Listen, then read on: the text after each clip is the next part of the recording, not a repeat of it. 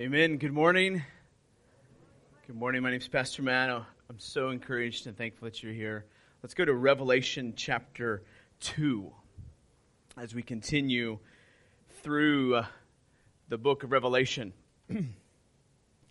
these seven churches and these letters represented that we're about to read through, like the nations, or the nation of Israel rather, in the great Exodus, are a people called to patiently endure suffering and temptation as God finishes his work this side of eternity and brings them to the place, the new heavens and the new earth. They are on a journey.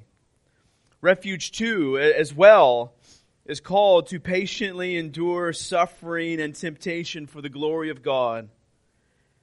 Both in our scattered places, the places where we live and we work and we recreate and such, but also in our gathered places, like here and one day future 1500 Huffman Avenue.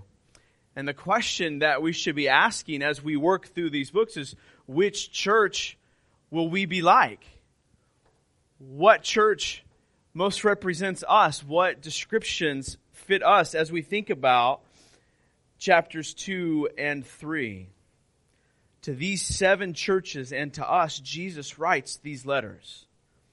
And what I want to do this morning is kind of give you a sampling of three parts to these seven letters. We'll work through those three parts, and then over the next number of weeks up leading up to Advent, we will work through each letter to each church. But each letter to each church follows a very similar structure that's important for us to pick up here at the beginning. Hence, the kind of overview of the seven letters before we get into the seven letters explicitly. So I want to give you these. We'll be in chapter 2, and then I'll give you a, uh, an example from chapter 3. But beginning with chapter 2 and verse 1, let me read this to you to the angel of the church in Ephesus, write, again, this is Jesus telling John, the words of him who holds the seven stars in his right hand, who walks among the seven golden lampstands. This kind of language is similar in all seven passages, or all seven letters. Then another sample in chapter 2, verse 13. I know where you dwell, where Satan's throne is, yet you hold fast my name, and you did not deny my faith in the days of Antip- Antipas, my faithful servant, who was killed among you, where Satan dwells. But I have a few things against you. You have some there who hold the teaching of Balaam, who taught Balak to, to put a stumbling block before the sons of Israel so that they might eat food sacrificed to idols and practice sexual immorality. So also you have some who hold the teaching of the Nicolaitans. And then chapter 3 and verse 5. The one who conquers will be clothed thus in white garments, and I will never blot his name out of the book of life. I will confess his name before my Father and before his angels. So I just give you a kind of a sampling there of the seven letters. So let's let's pray. Father, as we kind of overview these letters to your churches, Father, may we uh, have hearts that are softened towards your gospel. Father, that is something that only you can do in us. Father, we can think upon things and we can kind of turn our mind in different directions, but Father, our hearts uh, have to be changed by you. They have to be softened by you. And Father, so please help us to know your word, but also help it to sink deep into our hearts. And Father, for your glory and for our good, it's in Jesus' name I pray. Amen. I believe what we have in front of us with these seven letters is, is actually a letter to the church of all ages. These letters are meant to be a collection that applies to the church of all time. There are letters, in many ways, meant to preserve the church through the ages. In a sense, these letters are kind of like this meta narrative, kind of overarching, ever reaching application and direction and kind of life giving message to God's church and preserving it from the beginning all the way through the end. The instructions in these letters, I believe, is the primary means by which Jesus will keep, protect, care for, and preserve the lampstands that he holds in his hands. So let me begin with this question. If you were to write such a letter, what would it say? If you were to write a letter to the church aimed at preserving the church through all the ages, what would it say? Let me ask you maybe a more specific question, like kind of narrow it down a little bit. If you were to write a letter to refuge for that purpose, what would it say? What would be on the needs list for refuge? Refuge needs this. Would it be a list of people maybe with differing views on secondary issues that you wish would change? Is that what needs to happen? Would it be a list of preferences aimed at persevering or preserving your own comfort or delights? Would it be a building closer to your home? Or maybe in a nicer neighborhood? Or with less work?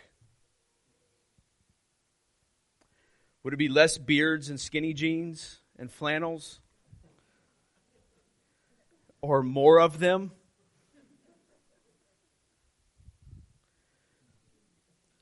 Listen, the things you grumble about are probably the things that would make it onto that list. What would be in that letter?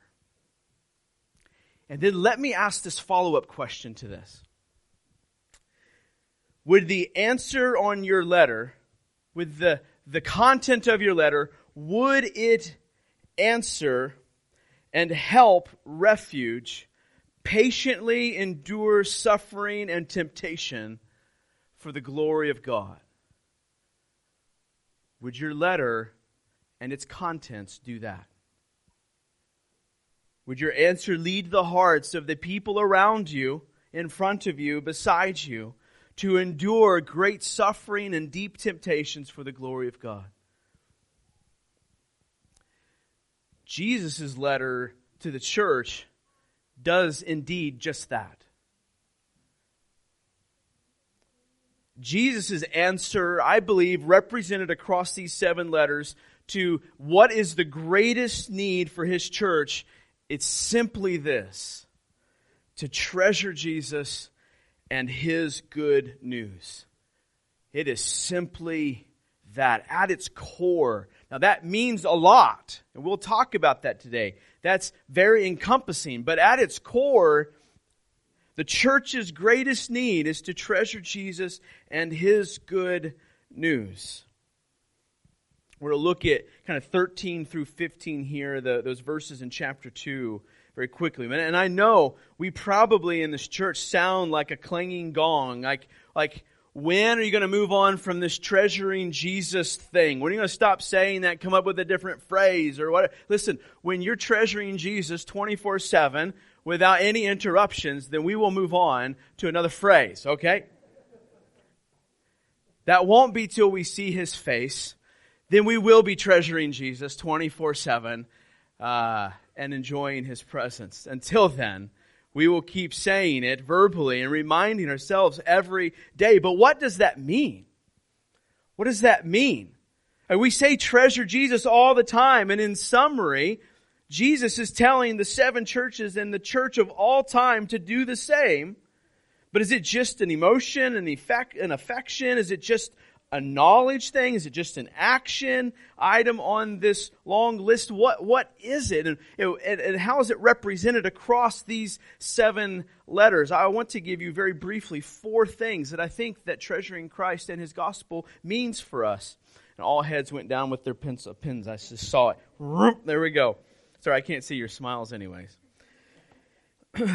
Four things know it, love it, guard it, live it. Let me say it again know it, love it, guard it, live it. Know it, love it, guard it, live it. It's Jesus' concern in the middle of all of these letters. Know it, love it, guard it, live it. That's what it means to treasure Jesus. Listen, you can't love it if you don't know it. And the more you know it, the more you will love it. Then you must protect it. Our hearts and minds are prone to wander, and the world is surely pressing against it. And then if you know it and you love it, it will change the way you live. Each day. All seven letters, again, have this section right in the middle, the exhortation section, if you will, that touches on knowing, loving, guarding, and living to some aspect across these seven letters. The first, know it, doctrine, mental understanding, knowledge. You'll see in one of the churches where they're they're they're like they're good. They they got the knowledge part. It's it's the loving part they, they don't have, but they're commended for the knowledge part. But in this particular passage in 13 through 15, see this phrase, you hold fast my name. You did not deny my faith, even in the days of Antipas. Like, so there's this knowing, this holding fast to this knowing. They know him. So the question for us is do we know the gospel? The Jesus, do you know the gospel? Like personally, individually, do you know the gospel that Jesus, the treasure of heaven, the one who died to pay for the sins of his people, and then adopt them into his holy family by giving them his righteousness? Do you know the gospel? Are you knowing the gospel? Is maybe a more accurate way to say it. Are you knowing the gospel? Are you growing in knowing the gospel? How about this? Do you know the richness of the gospel? Meaning, like, has it moved beyond a gospel for a ticket to heaven and become the richness and the delight of your life? That Jesus would lay his life down for you. That it's things like that it sets you free from idolatrous pursuits that will only crush you and others? Do you know how to, the richness of that gospel? So, not just know it, though, love it. Passion, zeal. The way he's going to talk about this in these, in these letters, your first love, in your only love, your supreme love. In verse 14 of this, of chapter 2, but I have a few things against you, Jesus says. You have some there who hold the teaching of, however you pronounce it, Balaam, Balaam, Balaam, there we go, who taught Balak to put a stumbling block before the sons of Israel so that they might eat food sacrificed to idols and practice sexual immorality. And we'll get more into that later.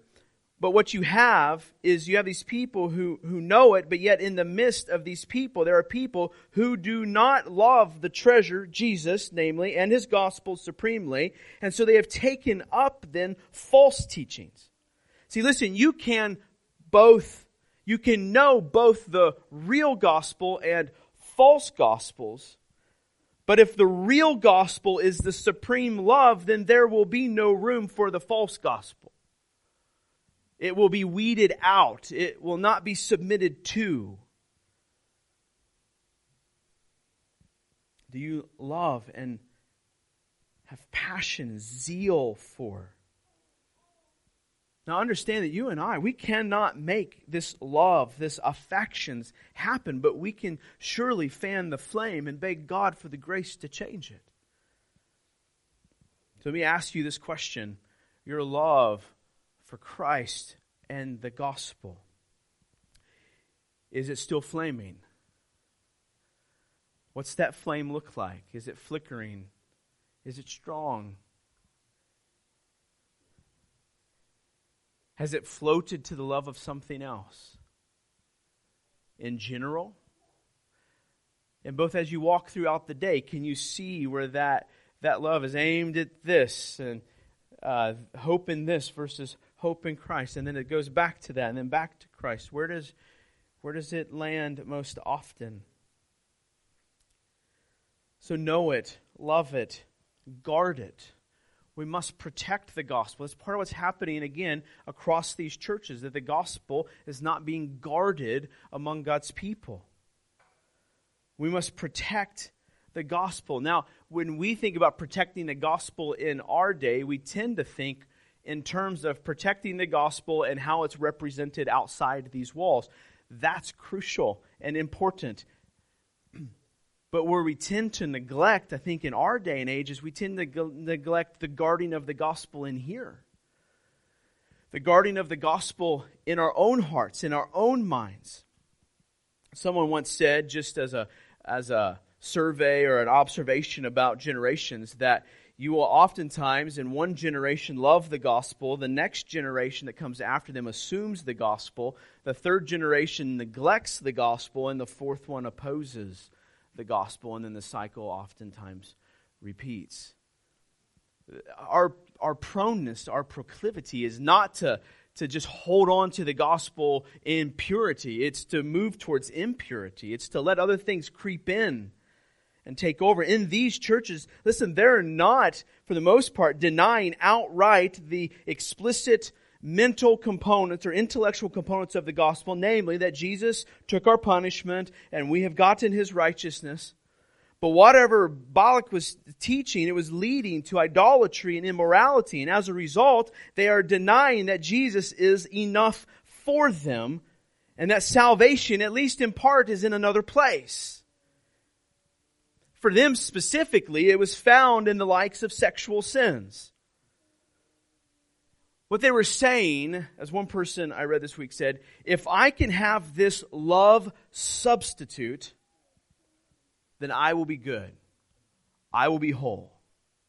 I will be fine. I will be saved. Instead of, no, my treasure that is Jesus and his good news, that's enough for me. Let me find this love substitute over here. So I want to give us today, very quickly here, some practical examples underneath guard it of false teaching that leads to idolatry and immorality and try to apply that with a little bit of specificity for us. Particularly in a church, a place of three merged churches with merged traditions, preferences, leaderships, etc. We can fall into this trap that if my tradition or our preferences would be met, then I would be good. I would be whole. I would be satisfied. If my love substitute or my joy substitute or my Savior substitute would be in place, then I would be happy. You see, it's so easy for this false gospel of preferences to slip into God's church. What we do is we take those traditions, those preferences, and we elevate them to law. And when we do that, it becomes our functional salvation. If I could have this, I will be good.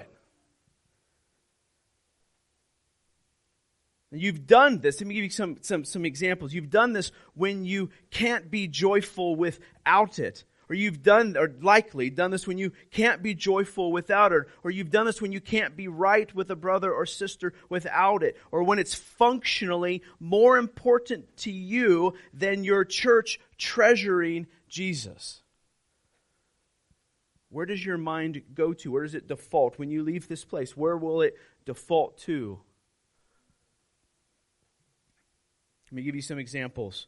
Again, this false gospel. If I could just have this preference, have this tradition, if it could just go my way, then I would be fine. Some examples. How about the way a particular pastor cares for you? Listen, some will be more direct, some will labor long before saying something. Some will equip others to care, and some will try to be involved in doing it themselves. Now, certainly there is wisdom and, and such, and there is scriptural guidance for some of these things, but we have to be careful that, that we don't elevate a preference to a law and then become displeased when people don't meet that. We're believing a false gospel. Another example the way a person or a culture worships. Some will sing loud, some will sing soft, some will raise their hands and dance, some might keep them in their pocket. I usually do one of both, right? One in here and one up there, and then I just switch when that arm gets tired. Listen, could a person's lack of engagement be because their heart is far from God? Absolutely. But could a person who's raising their hands and dancing, could their heart be far from God too? Yes. What's, what's important though is that we don't, we don't let these preferences of what this looks like become law and, and start believing that if, if it would just be this way, then, then I could be whole and I could be satisfied. Maybe leadership styles. Some give strict instructions. I probably land in that uh, phrase, try not to. Uh, some won't give many at all. Some will give assessments, and some you'll have to ask for more feedback. Or how about a person's engagement in politics? How about that one? Kind of a sensitive issue right now. In politics, some are more sensitive to authority. Some are more sensitive to be to those being oppressed, and some will only see a particular way forward, and others will differ and say, "Well, maybe we have options here." Again, we have scripture that gets in and helps govern these ideas and such, but we have to make sure that where the scriptures have not been clear by implicit, uh, by implying or explicitly, that we don't elevate things to, to, to law or to expectations that we hold over each other. Well, that person doesn't view politics quite the way I want them to. And so, you know what? When I see them, my heart's going to be in angst. Anybody ever experienced that? Like, I just don't know if I want to talk to that person you're doing exactly what I'm talking about, what the scriptures are talking about here. You're elevating, you're believing a false gospel that could take root in your heart and in this place. Or how about the handling of COVID 19? No masks, masks all the time, no exception. Again, scriptures talk about governing authorities, loving your neighbor. I love how Sarah brought out that the, the reality is some people live this way. So think of it this way. In some ways, the fact that we have to live this way right now is a unique opportunity. If I could just build off of what Sarah said, uh, again, so, so impactful. we have a unique opportunity right now to relate to those people who have to live like this all the time. And that's where she said that phrase of it will, maybe it'll spur compassion. Wow. We have this unique opportunity to live like they have to live all the time. And, and listen, like, even that's like, like too much of a phrase because it's, it's like we don't have to. Some of them have to. But again, do we take these things and elevate them to law? Again, the scriptures have much to say about all these items, but likely not to the extent that we oftentimes act like. Much of it's preferential and wisdom and tradition. So treat it like that. Not as a law, or else you are likely believing a false gospel. We must fight to guard the gospel, not our traditions, not our preferences. So know it, love it, guard it, live it. Live it. The reality is, the more we know it, the more we love it, the more we'll guard it, and the more we will live it. Listen, the gospel changes the way we view life. I don't know if you know that or if you seek to apply that each and every day. It changes the way we understand difficult situations. It changes the way we view temptations, the way we counsel ourselves, the way we help other people. Here's what I mean by that. If you want to write down something, it, the gospel doesn't simply change our understanding of something as wrong or sinful or right but it changes the allurement of that temptation. So it doesn't just define what is right or wrong, it surely does that, but it changes the allurement of it, the enticement of it. The things that are right, it makes them more enticing. the things that are wrong, it makes them less. It changes the way we view temptations. Listen, the more we know and love the reality of Christ and us in Him, the less enticing the false gospels that lead to sin are to us. Listen, the more controlling a preference is to your heart, the less of a treasure Jesus is. In this passage, particularly, they have exchanged the joy of Christ for the fleeting pleasure of sexual immorality. They have said, His gospel is not enough for me right now. I must experience love this way. And this happens in other examples throughout these letters. And God calls them to obedience, to live it. You see, Jesus writes these seven letters to his church, and he says the greatest need of the church is to treasure Jesus and his gospel, to know it, love it, guard it, live it. But then, how does Jesus seek to remedy this issue? Like, how does he work with the churches? How does he encourage the churches to know it, live it, or to know it, love it, guard it, live it? How does he engage them? Does he, does Jesus, as we look through these seven letters, does he, like us, when we try to get at issues, does he simply pull out the spiritual chisel or the spiritual sledgehammer for some of us of justice and such and start going to town on each other and ourselves? Is that what Jesus does?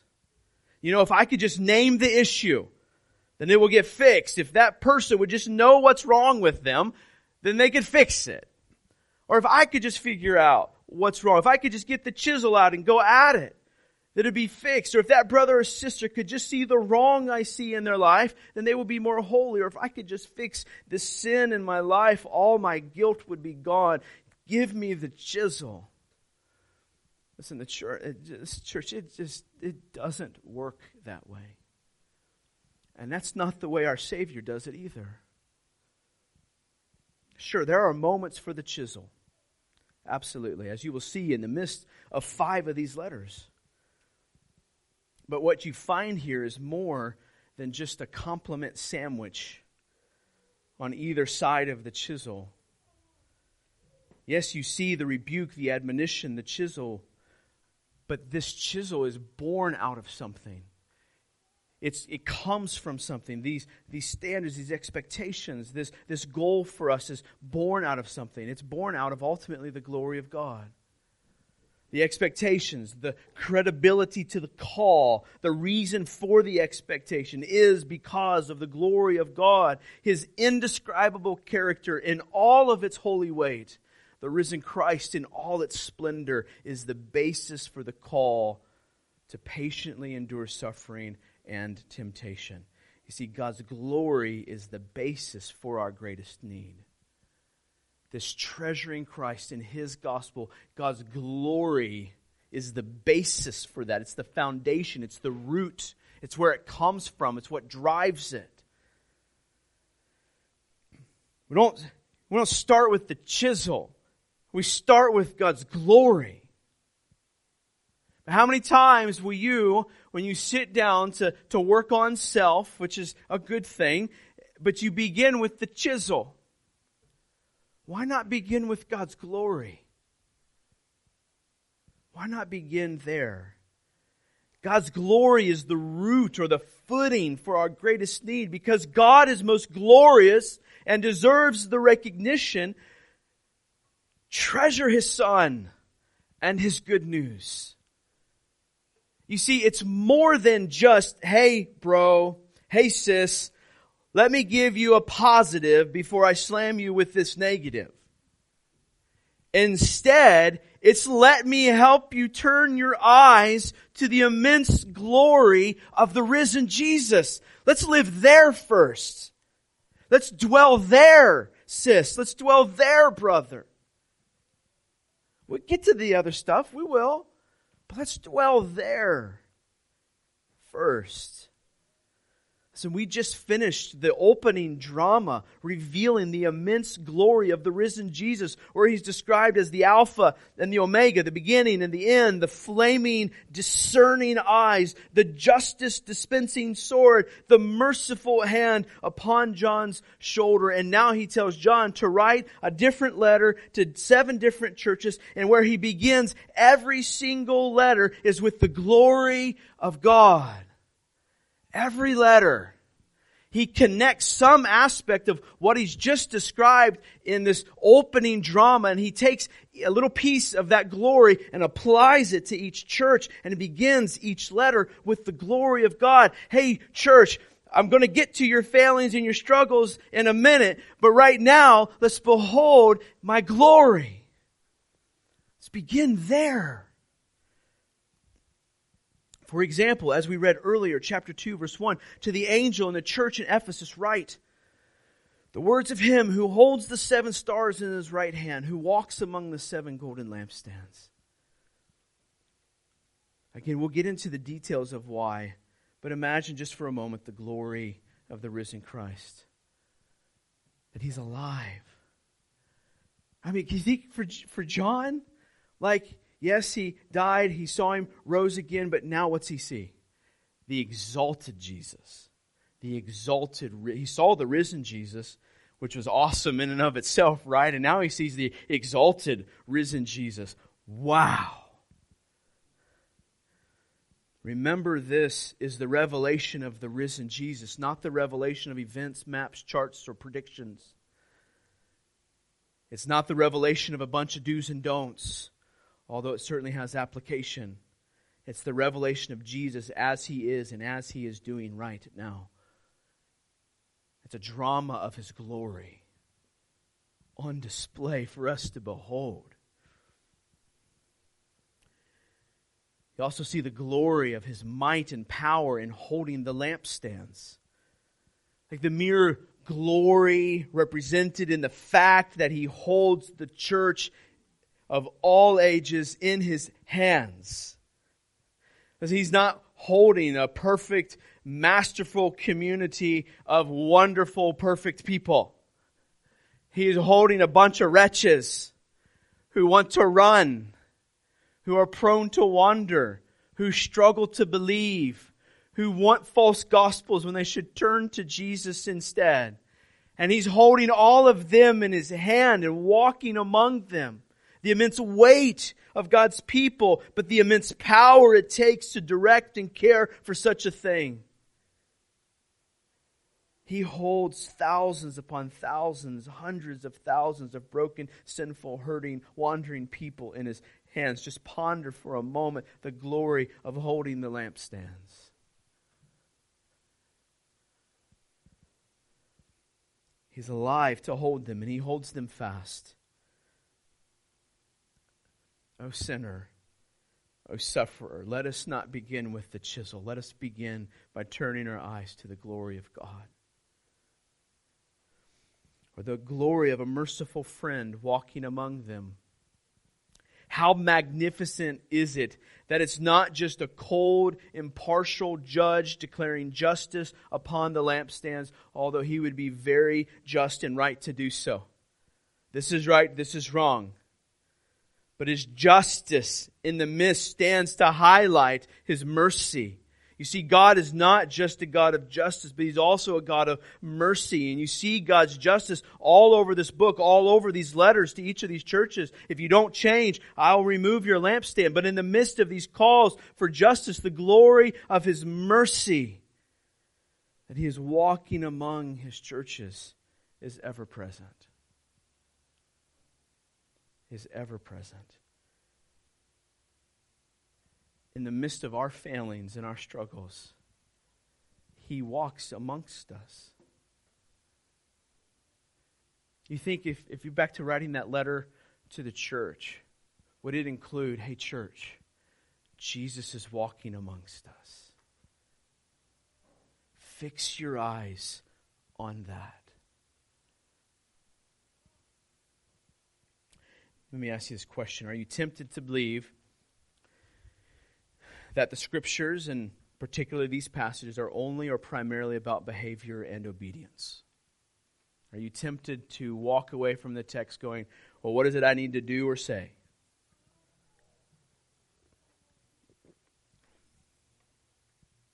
You say, no, it's about Jesus, right? That's what we've been taught here. The scripture's about Jesus. It's not just about a bunch of lists. Then listen, then, then how come we, myself included, will spend much of the rest of today thinking about myself or others and our doings or lack thereof and not about Christ as he is in his glory right now? This isn't where Jesus starts. He doesn't start with the chisel. He starts with the beauty of himself. He starts with a glory to behold. He starts with the greatest treasure. It would be most beneficial for yourself and for others if we would seek first to behold his glory than to seek first the spiritual chisel. This is in part how God preserves our patient endurance in the midst of suffering and temptation. He says, Look, my glory makes a difference.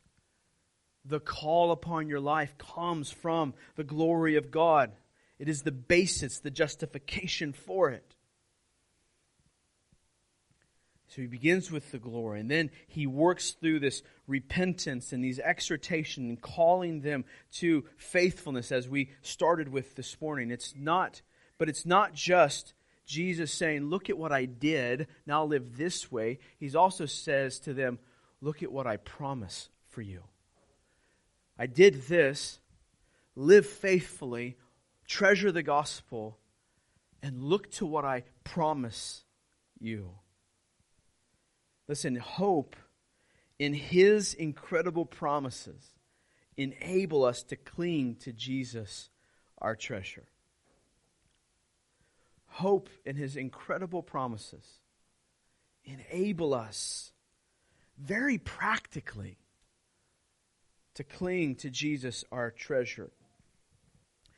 Listen, if there is no hope for something better tomorrow, then why not get what you can today?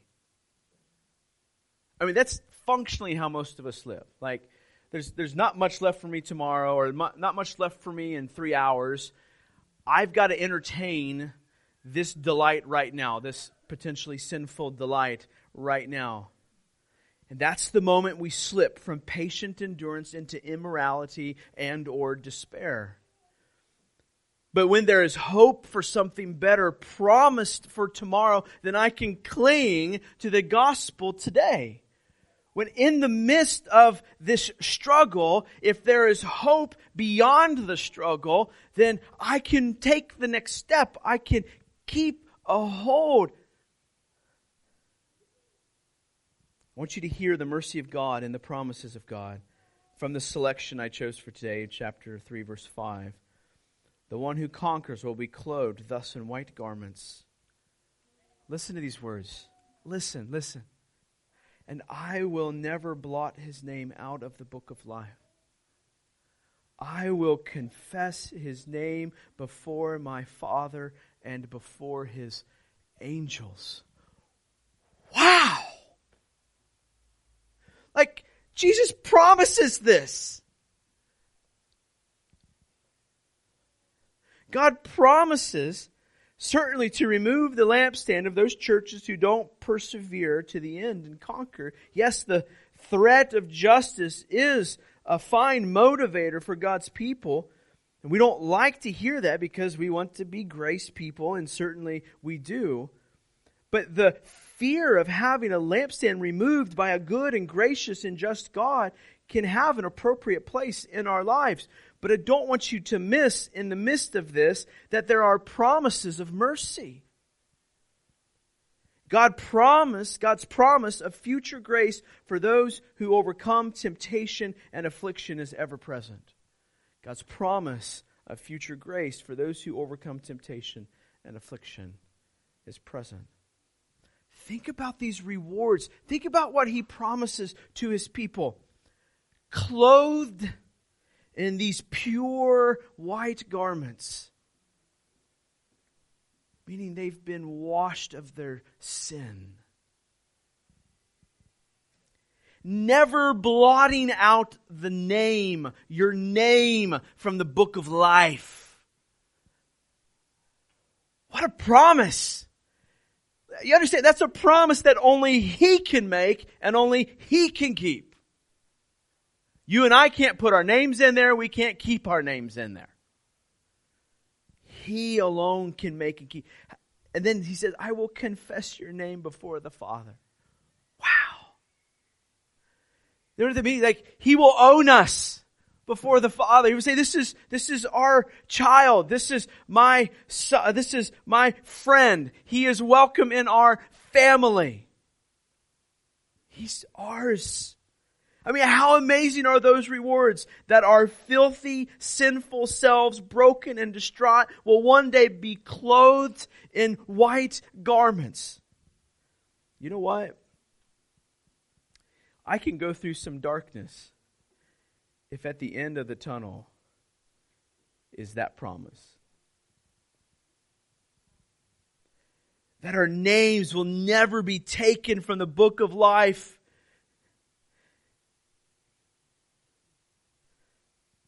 and we will be confessed and owned before the Father.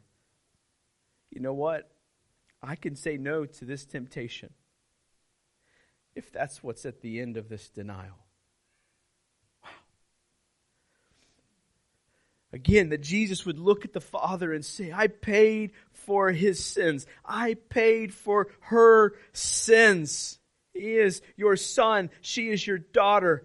These are my brothers, my sisters, my co heirs. They are a part of our family. You know what? I can say no to this false gospel today if that's the promise that's been made to me. You know what? If that is the promise, then why wouldn't I run in repentance after I fall and run back to God in repentance and faith? You see, we can patiently endure suffering and temptation by holding on to this treasure if these promises are true. Listen, Jesus believed the appropriate promises for him. That my Father will exalt me, that I will overcome death, that I will, after bearing the wrath for their sins, that I will be welcomed home into my Father's presence. That he will not ultimately forsake me. And the thing that we must understand is why he begins with this exalted, risen Savior walking among the lampstands is this. These future promises for God's people is rooted in the risen Christ these promises for God's people is not rooted in our performance or our lack thereof. It's rooted in the risen Christ. The fact that He was righteous, He took our sin, and then He arose from the grave. He secured the promises for God's people, for you, for me. when you can bank on the grace of tomorrow or the next second, then you and I can make the hard decision today. No to that temptation. Hope in the midst of despair. Future grace secured by the risen, exalted Jesus. That's why he begins with the glory of such. Set your eyes upon his glory. Hold fast to the treasure. And hope in these astonishing promises of reward. And with that, Jesus will persevere, preserve even the patient endurance of God's people in the midst of suffering and temptation. So I ask again if you were to write a letter, to the church, what would it say? If you were to write a letter to your own heart, what would it say? What would it say? I want to read to you a letter that someone wrote maybe a year ago. that if you watch, you can, it's written from one member of our church to another member of our church, and you can hear glory, gospel, and future hope.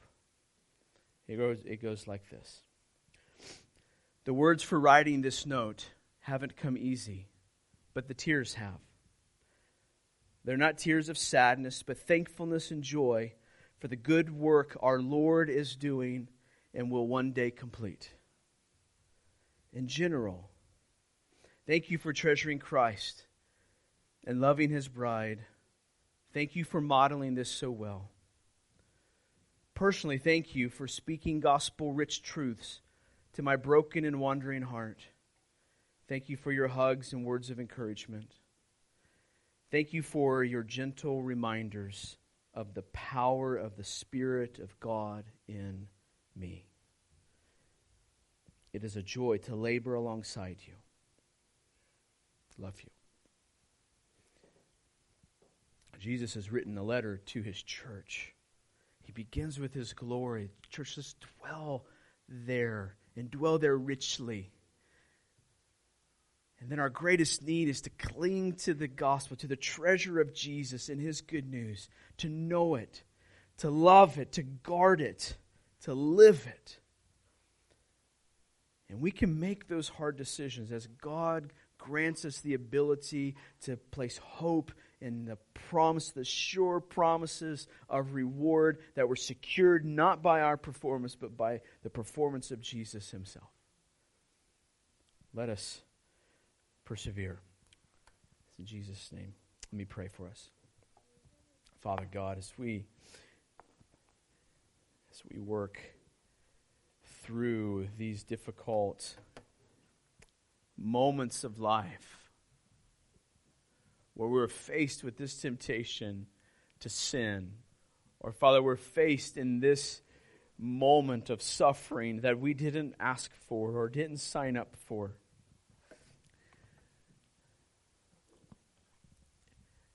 Father, that in those moments that we would not pull out some spiritual chisel, but Father, that we would, by your grace and your mercy, look to your glory.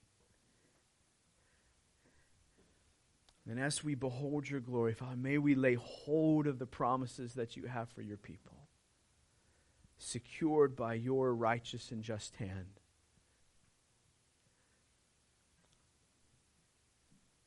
Father, I pray that you would let these truths sink into our hearts, Father, for your glory and for our good and our joy and our delight in you alone. It's in Jesus' name we pray. Amen.